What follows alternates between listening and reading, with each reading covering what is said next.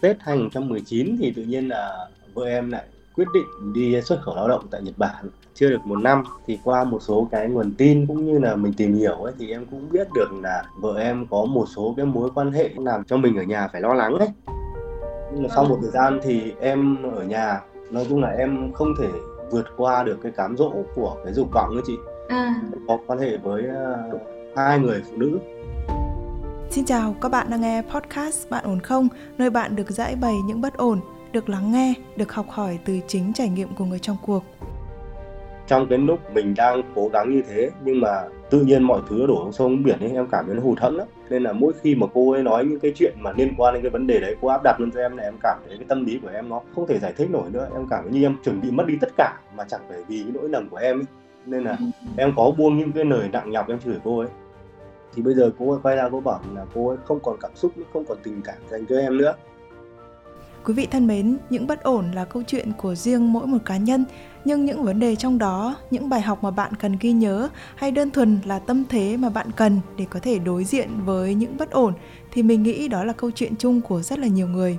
Hy vọng là những câu chuyện mà mỗi một nhân vật trong podcast Bạn ổn không đã trải qua cũng chính là những thứ mà bạn cần ở đâu đó trong một vài giai đoạn hay là một vài khoảnh khắc của cuộc đời. Và nếu như bạn đang cần một người để lắng nghe, gỡ những nút thắt trong cảm xúc của mình, bạn cũng có thể gửi thư về cho chúng tôi qua hòm thư podcast net Còn bây giờ, hãy cùng đến với câu chuyện của ngày hôm nay cùng với chuyên gia tâm lý Trần Kim Thành. À, em sinh năm 1989. Em à, với à, vợ em thì lấy nhau được 13 năm rồi. Quen nhau được 2 năm nữa thì là 15 năm. Chung là em à, hết nghĩa vụ quân sự thì là em quen vợ em. Vợ em cũng bằng tuổi em. Hai vợ chồng em yêu nhau thì được 2 năm. Và em à, cũng muốn à, tiến tới hôn nhân. Nhưng mà gia đình em thì ngăn cản rất là nhiều. Trong quá trình mà gia đình ngăn cản không đồng ý à, cho em lấy vợ em bây giờ ấy thì là em có bỏ nhà đi đâu đó tầm khoảng gần một năm. Có nghĩa là mình ép buộc gia đình phải cho mình cưới người vợ bây giờ thì nói chung là sau gần một năm thì bố mẹ em thì cũng nói chung là chắc là cũng vì con thì cũng cho con được lập gia đình. Bọn em cưới nhau à, khi mà được hai đứa bé một đứa sinh năm 2011 và một bé sinh năm 2013 đến năm 2014 vô tình vợ em có một cái mối quan hệ ngoài luồng ấy. Ừ, mẹ em phát hiện nói chung là nó cũng không phải là bắt được tận tay hay là cái gì cả mà nó chỉ phát hiện qua một cái ghi âm thuộc điện thoại thôi. Ừ, nhưng mà trong cái nội dung cái đấy thì là nó cũng phơi bày ra hết mọi chuyện rồi cộng thêm với cả cái việc là gia đình không đồng ý ấy. mọi người làm nó rất là gay gắt. Em thì thực sự à, em rất là yêu vợ em mà thương các con nữa em không còn cách nào cả thì em đành phải đưa vợ em và các con đi để mình Ừ. giữ lại cái gia đình của mình để cho con nó có một cái mái nhà thì nó rơi vào tầm khoảng 4 năm. Thì trong khoảng thời gian đấy thì hai vợ chồng em có thêm một bé nữa sinh năm 2017 trong cái thời gian mà mình xa nhà ấy, bố mẹ nói chung là cũng nguôi ngoai thì ừ, cũng dần dần chấp nhận trở lại. Tết 2019 thì tự nhiên là vợ em lại quyết định đi xuất khẩu lao động tại Nhật Bản. Chúng em thì có quay về nhà ở ngoài Hà Nội này này. Thì để thứ nhất là có ba đứa thì có ông bà nội có thể sẽ giúp đỡ mình chăm sóc các con với cả cùng với cả em. Nói chung là trước khi đi thì chủ yếu là vợ em cũng nói là thôi em sang à, được một năm kiếm được cái đồng tiền à, đầu tiên thì các con nó cũng lớn lớn rồi thì gửi ông bà để anh sang với em. Chưa được một năm thì qua một số cái nguồn tin cũng như là mình tìm hiểu ấy thì em cũng biết được là vợ em có một số cái mối quan hệ làm cho mình ở nhà phải lo lắng ấy. Ừ, thì em có gọi điện và em có, nói chung là có nhắn nhủ rất là nhiều, nhưng mà đáp lại thì vợ em chỉ bảo là em làm gì thì tự em biết, em cứ không làm gì có lỗi với anh với các con ở nhà là được xong rồi khi mà mình nhắc nhở nhiều thì người ta lại cảm thấy phiền và hai vợ chồng thường xuyên xảy ra những cái mâu thuẫn ấy. em thì bạn bè em ít, em không có mà từ Ừ. trước đến giờ bất kể có một cái chuyện gì xảy ra hay là vợ mình như thế nào chưa bao giờ em dám tâm sự với cả bất kỳ ai kể cả người nhà em hay là bạn bè. Ừ, em sợ khi em nói ra những chuyện đấy ấy, thì là sẽ làm xấu hình ảnh của vợ mình trong mắt mọi người đi. Thì ừ, vợ mình sẽ lại càng bị những người trong gia đình ghét bỏ á nên em không dám tâm sự với ai cả. Em cứ giữ trong lòng với tôi. Nhưng mà sau một thời gian thì em ở nhà nói chung là em không thể vượt qua được cái cám dỗ của cái dục vọng ấy chị. À, có quan hệ với uh, hai người phụ nữ ừ. Sao lại tận hai người à em? người nọ kết thúc thì lại có người kia ấy ạ À rồi rồi.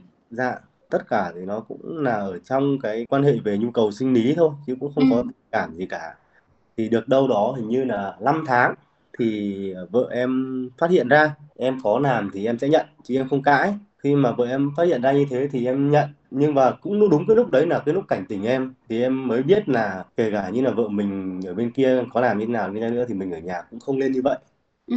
bởi vì tự nhiên mình đánh mất cái sự tự tôn với lòng tự trọng của một người đàn ông của một người chồng ừ. Ừ.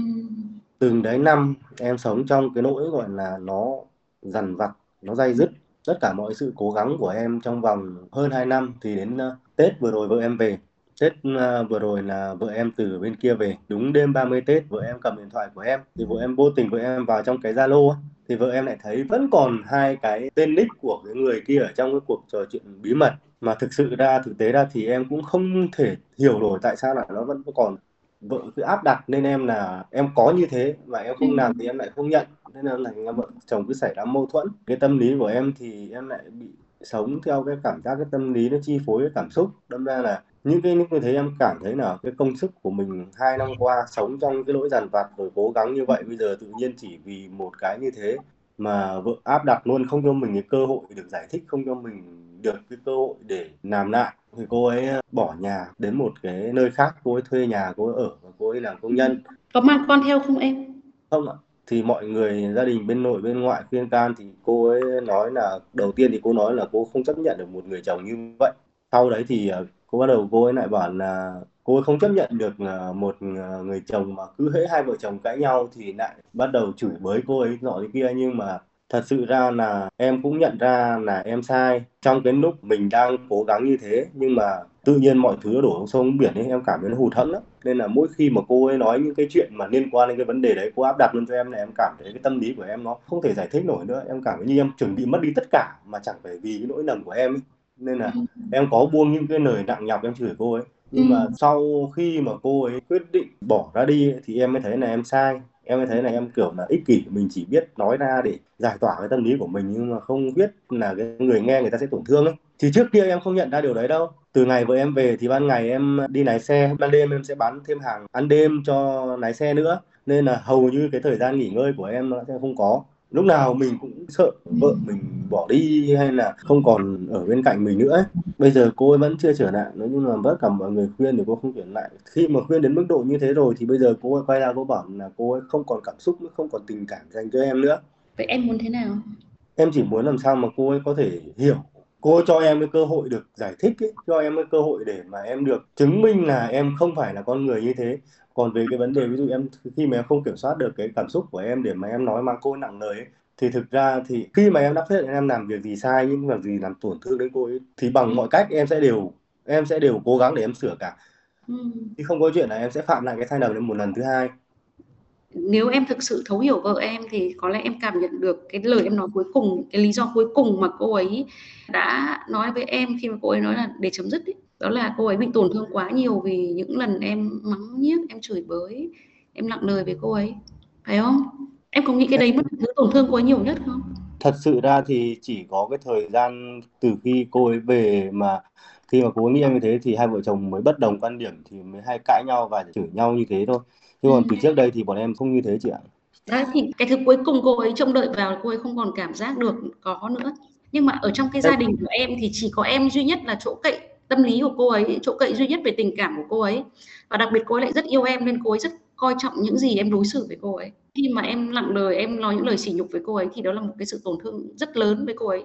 Tổn thương phải chỉ vì em nói những lời đấy mà còn bởi vì cô ấy rất coi trọng em trong mối quan hệ với cô ấy. Cô ấy rất coi trọng những tình cảm những lời em nói với cô ấy. Nếu cô ấy hiểu cho em cô ấy quay trở về ấy, thì em phải thực sự nhận ra cái điều đấy là cái thứ nó gây hủy hoại mối quan hệ của em nhiều nhất. Dạ vâng.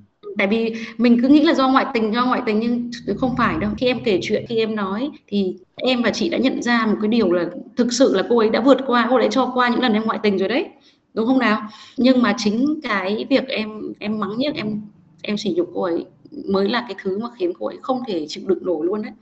Dạ. cái ờ, thứ hai nữa là vợ chồng em sống với nhau nhiều năm nó cũng phát sinh nhiều vấn đề. Những cái vấn đề đấy nó không được giải quyết một cách tận gốc mà nó chỉ gọi là cho qua thôi. Nên dần dần nó vẫn tích tụ tích tụ lại và đến khi nó đầy quá nó ứ lên thì không chịu nổi thì nó vỡ ra à, nó không thực sự là được giải quyết nó chỉ gọi là thôi thì lấp liếm để cho qua thì bỏ qua để mà sống tiếp với nhau thôi. Ở đây chị muốn quay lại cái lần đầu tiên đi. Khi mà mẹ em không đồng ý cho em cưới cô ấy thì lý do là vì sao? Thì thứ nhất là cũng là vì nhà cô ấy xa xôi. Cái thứ Ừ. hai là cái ngoại hình của cô ấy cũng không được bắt mắt ấy. Em thì em không phải không phải yêu cô ấy vì ngoại hình mà Ờ. em yêu về tính cách của cô ấy về con người của cô ấy. Nhưng cả cái thứ ba là thật ra là cái quá khứ của cô ấy thì không được tốt đẹp chị ạ thì ngày xưa là cô ấy làm bên ngành dịch vụ ấy ở trong các cái quán karaoke ạ À làm quán karaoke. Tức là bố mẹ em đã nghĩ rằng cô ấy có thể là làm cái công việc mà cô à, ấy làm công việc đấy ạ khi mà em quen cô ấy mọi thứ em nghe từ cô ấy đều không phải là sự thật đầu tiên em chỉ thương thôi đầu tiên Ờ. em chỉ gọi là thương cảm thôi nhưng mà Ừ. sau đấy thì mới thành yêu và thương cô ấy nhiều như thế nhưng mà có một cái thật đó là cô ấy rất ngoan rất là chịu khó. Nói chung là nó không phải là như những cái người làm trong cái môi trường của cô ấy. Cô phải làm bởi vì hoàn cảnh gia đình thật sự và cô ấy phải làm là bởi vì nó không còn một cái bước nào để mà mình đi nữa. Nhưng mà khi mà cho cô ấy cơ hội để cô ấy ra khỏi cái cái công việc đấy là cô ấy sẽ làm bắt luôn. Chứ cô ấy không phải là để Ừ. mà ấy như thế. Bởi vì ngày xưa em cũng làm quản lý ở trong cái ngành đấy. Khi mà cho cô ấy cơ hội để có thể ra khỏi cái đấy là cô ấy sẽ ra khỏi cái đấy luôn chứ cô không bao giờ như những người khác thì có thể là như cái thời kỳ năm 2008, 2009, 2010, 2007 đấy thì là nó rất là rộ lên về những cái vấn đề chất kích thích ấy. Thì Ừ. hầu như tất cả những bạn khác thì sẽ đều sử dụng những cái đấy để sau những cái ngày làm việc thì sử dụng những cái đấy để cho nó vui vẻ nọ kia nhưng mà cô thì lại không bao giờ. Còn có vâng lý do gì khác ngoài cái điều đó không? Để mà em em muốn yêu muốn lấy cô bằng được? và cô thương em rất là nhiều chị ạ Ừ. trong cái lúc mà em bệnh tật ấy có Ừ. thể là em không còn sống nữa thì cô ấy vẫn là người ở bên cạnh em lúc đấy thì em ờ, bị gan và bị suy thận độ 2 Khi em cố giữ một cái hình mẫu, một cái thứ đẹp đẽ hào nhoáng bên ngoài ấy, em sẽ không bao giờ được à, sống một cách nó thoải mái yên ổn được. Chưa nói đến cái hình mẫu đấy là đẹp hơn cái sự thật rất là nhiều. Thế thì nó sẽ luôn luôn làm cho em phải sống trong cái cảnh phải canh gác, phải à, trông chừng, thậm chí phải nói dối. Nó vô và cùng mệt mỏi và stress, nó thành bệnh tật luôn nữa. Nên em không cần phải làm như vậy. Nếu em thực sự thương cô ấy, em thực sự trọng cô ấy, em thực sự ờ, coi cô ấy là một cái người xứng đáng để em trân quý em gắn bó đồng hành trong cuộc sống. Thì dẫu mọi người nghĩ sao thì chỉ cần em thực sự thấy thương thấy trọng cô ấy là được. Đối với tất cả mọi người như thế nào hay là nhìn vợ em bằng con mắt như thế nào đi chăng nữa thì em cũng không quan tâm mà. Em chỉ quan tâm đến em có cảm giác như thế nào thôi. Nhưng mà Ừ. khi mà mọi người đối xử với cô ấy nó chỉ cần nó không ấy một tí thôi là cô ấy cảm thấy cô buồn lắm có khi cô buồn cả tháng luôn. Kể cả có những chuyện em không hề sai. Nhưng mà Ừ. khi qua rồi em vẫn phải là người đứng ra xin lỗi và nhận hết trách nhiệm về mình bởi vì em nhìn thấy ví dụ chẳng hạn như là 10 ngày nay cô ấy đi là tâm sự với chị thì có thể có những lúc em nghĩ trong đầu là có có thể cô ấy đi theo một ai đó hay là Ừ. cô ấy đang ở cùng một ai đó nhưng mà cái suy nghĩ đấy nó không nhiều bằng cái suy nghĩ không biết vợ mình bây giờ đang ở nơi đâu ở Ừ. trong một cái căn phòng nó có đủ Ừ. điều kiện ví dụ giường chiếu quạt điều hòa hay không có Ừ. người thân ở bên cạnh hay không ví dụ chẳng hạn Ừ. có đi ra chị gái hay không có bạn bè nào đấy để đi đến hay không hay là đêm lại nằm co ro một mình? Bốn năm trời ở bên nước ngoài đã co Ừ. ro một mình đã bươn trải Ừ. một mình rồi. Bây giờ về có chồng có con nhà cửa thì cao to không ở. Bây giờ đi ra ngoài thế thật với chị em bán hàng đêm lúc không có, có khách em ngồi nước mắt nó tự chảy ra. Đáng nhẽ là với những người bình thường thì họ sẽ không đến mức độ như vậy nhưng với những người đã có sẵn những cái tổn thương bên trong kiểu như đã bị thương sẵn rồi thì chỉ cần động nhẹ vào nó sẽ lét ra thêm đó. Nó lét ra rất là nhanh và vợ em là thuộc cái trường hợp nhạy cảm như vậy. Vậy thì nếu mình chỉ thương thôi thì cũng không đủ được đủ vâng hơn em nhận ra là em thương nó sai cách mà. Có những như có những lúc kiểu em muốn cái người ta cứ phải làm theo ý mình ấy chị. Cho chị hỏi chút xíu là à, cái việc vợ ngoại tình mà mẹ em phát hiện ra đó thì có thực sự là bằng chứng chính xác không hay chỉ là sự nghi ngờ thôi? Có là bằng chứng chính xác. Cô ấy có nhận với em là cô ấy có ngoại tình không cô, cô ấy thì cô cãi cô bảo đấy là người yêu cũ. Xong là nhưng mà khi mà hỏi về cái kia thì cô mực mực cô không chịu khai. Cô ấy bảo là bây giờ mà cho số điện thoại mới cả cho biết ai thì gia đình nhà người ta tan nát mất. Em mới hỏi là thế gia đình nhà người tan nát nó quan trọng hơn là gia đình nhà mình tan nát hả em? Thì cô không nói gì cả. Và thực sự với cả chị là khi em quyết định như thế từ ngày đấy đến bây giờ em cũng chưa bao giờ nhận được một lời xin lỗi nào từ cái việc mà cô ấy đã làm. Có thể là cô ấy không làm. Thì em lúc nào em cũng nghĩ trong đầu của em là có thể đấy nó chỉ là một cái cuộc điện thoại và có thể là với một cái mục đích hoặc một cái lý do gì đó của vợ mình. Nên là sẽ không bao giờ mình nghĩ trong đầu mình là à đây chính là nó đang ngoại tình hay là như thế nào. Bởi vì nếu em mà nghĩ như thế thì làm sao mà em có thể sống được? Đúng rồi. Nó rất khó ra. để thoát ra chị ạ. Bởi vì khi em đi ừ. em cũng chịu nhiều áp lực. Bởi vì là em nghe bạn bè nói là đấy con vợ nó theo trai mà thằng chồng bỏ cả nhà ông và con đi theo. Nhưng mà em không bao giờ em để ý đến làng xóm hay là mọi người ừ. nói cái gì cả. Em chỉ cần biết là em cảm thấy hạnh phúc ừ. em cảm thấy tốt khi em sống cạnh vợ em em cảm thấy có nghĩa là 10 ngày nay vợ em đi có hôm à, thứ bảy bạn ấy về với cả con. Bạn ấy nói bạn ấy về à, đêm hôm trước thì cả đêm đấy em cũng không ngủ được. Em bán hàng đến sáng hôm sau em không ngủ để em ngồi em chờ bạn ấy về. Bạn ấy về bạn không nói chuyện với em. Khi mà em hỏi bạn đấy ví dụ bạn nào ở đâu hay là chân tay bạn thế nào sức khỏe của bạn ổn hay không thì bạn bảo là em không có cảm xúc gì với anh anh đừng hỏi nhiều em trả lời thì em bị cáu đấy thế em ừ. cũng không hỏi nữa em chỉ âm thầm em ấy thôi khi mà cái cảm xúc của mình nó bị ấy quá thì là mình hay buông ra những cái lời đấy nên là em đã kiềm chế cảm xúc của em em không muốn cái gì đó nó căng thẳng để cho mình phải nói ra những cái câu nó tổn thương đến vợ mình nữa nên là em không nói gì nữa cả em chỉ dặn mỗi ừ. là thôi thì em về rồi đồ thì anh mua rồi thì em mang em cảm thấy cái gì cần thiết em mang đi để em dùng thì em mang đi để dùng cho cái thứ nhất là nó cũng không phải là thuốc thang gì nó chỉ phẩm chức năng thôi thì nó cũng tốt cho sức khỏe thì bạn ấy đi thì bạn ấy bớt lại một số thứ và cầm đi một số thứ. Nhưng mà cái thật sự ra là nó làm cho em đau đớn nhất ấy. nó là bạn ấy về bạn nói chuyện với mẹ em ấy thì bạn ấy bảo là chồng con giống bố con nên là không thể bỏ được cái tính đấy, là giống cái tính trai gái. Tốt nhất là không liên quan đến nhau nữa. Trong khi mà mình đã cố gắng bao nhiêu lâu nay mà người ta chẳng nhận ra một cái gì. Ở đây bạn ấy à, bạn ấy có đau khổ khi em ngoại tình. Nhưng bạn ấy đã bỏ qua cho em hai lần. Trước đây khi bạn ở xa nhà đó nhưng mà khi về bạn lại tưởng rằng em lại vẫn còn có cái chuyện đó. Dạ. à, nên nên là bạn ấy nghĩ rằng là không có thể trông đợi được. Bạn ấy đã chọn cái công việc làm gái biêu ôm đi mình hỏi gọi như vậy đi. Dạ. à, bởi vì bạn ấy không phải là tự nguyện muốn mà vì như em nói là hoàn cảnh nó đẩy vào phải không dạ. nên là cái việc đó đã làm cho bạn ấy tổn thương sẵn và bây giờ bạn ý lại phải thêm một lần nữa tổn thương vì thấy cái người mình yêu thương ấy lại cũng giống như cái người đàn ông mà mình cũng từng phải phục vụ thôi em em có cái nhưng nếu bạn ấy tỉnh ra này bạn ấy biết là ngày xưa cái công việc của bạn ấy giúp bạn ấy mưu sinh giúp gia đình bạn ấy nhưng nó cũng làm đau lòng rất nhiều người phụ nữ nhiều người vợ ấy.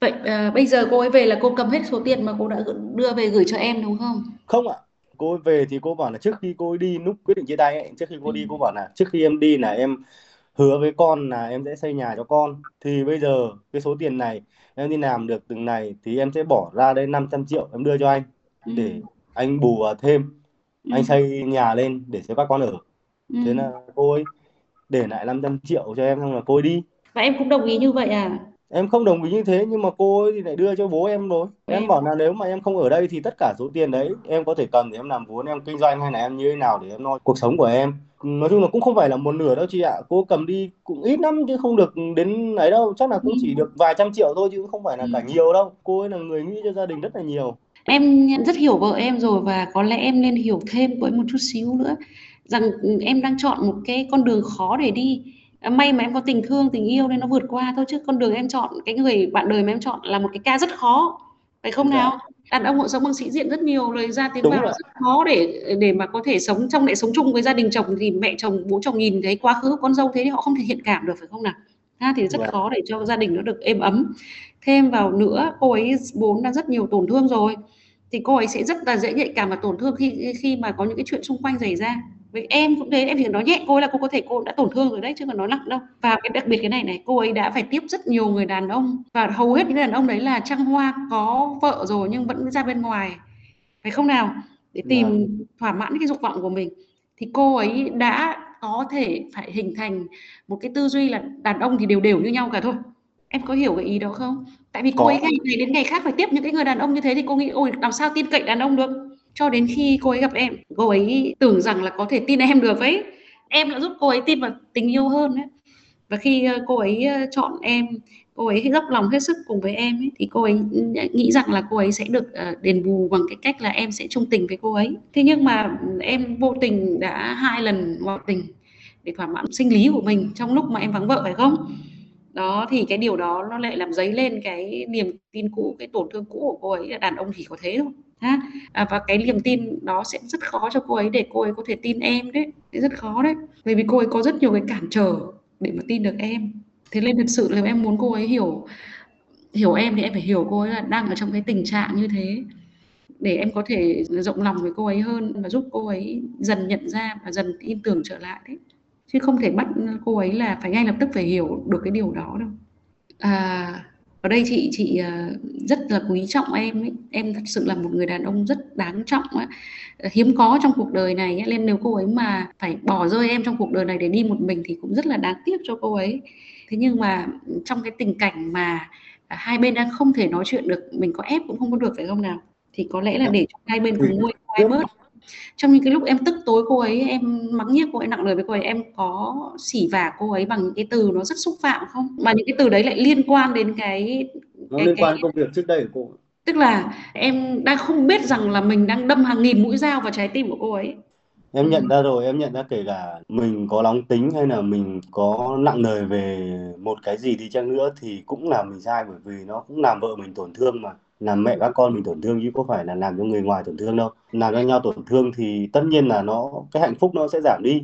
Nếu mà em nhận ra được cái điều đó sớm hơn thì có lẽ là mọi chuyện nó cũng nó không rắc rối đến như bây giờ. Ừ. em có biết cô ấy hiện giờ đang ở đâu không? Cô ấy ở cùng với cả bạn cô ấy hình như là ở dưới Hải Phòng. Em có biết chỗ cô ấy ở không em không biết chỗ ở, em chỉ biết ở khu đấy thôi chứ em cũng không biết chỗ ở. Bởi vì em không có một cách nào để liên hệ với cả cô cả, mà bạn bè thì cô cũng có đâu ạ. Đầu tiên thì em tưởng cô xuống chỗ chị gái cô ấy, nhưng mà em gọi điện cho tất cả người nhà cô thì không có một ai nghe máy của em cả. Em tìm hiểu nhưng mà cô không nói chuyện với em mà có nghĩa là cô không hợp tác khi mà giao tiếp với cả em. Cô bảo là em không có một cái cảm xúc gì với cả anh cả, nên là anh đừng có nói một câu nào cả, nói ra lại cãi nhau em chẳng biết em phải làm gì cả. Em bảo là em cũng nói với cô ấy là kể cả trong trường hợp xấu nhất em không thể tha thứ em không thể bỏ qua cho anh được. Kể ừ. cả em có đến với một người khác sau này cuộc sống của em có không hạnh phúc đi chăng nữa hay là người ta có như thế nào.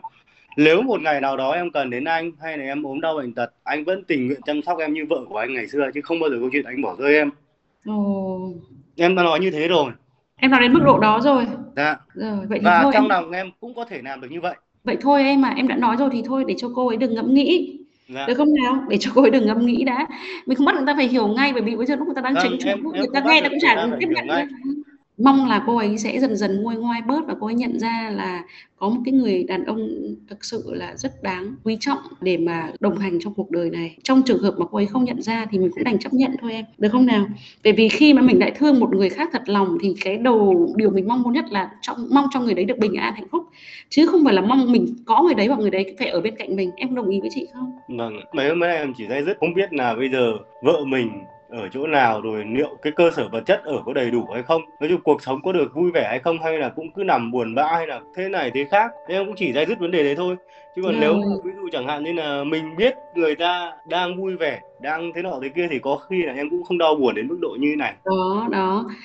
Bây giờ em làm một cái việc này nữa. Đừng lo lắng cho ấy quá nữa. Em chỉ cần thương cô ấy một cách chân thành em phát tâm nguyện chân thành thôi để xoa dịu trong lòng cô ấy thôi nhá. Không Vâng. thương theo kiểu lo lắng nữa.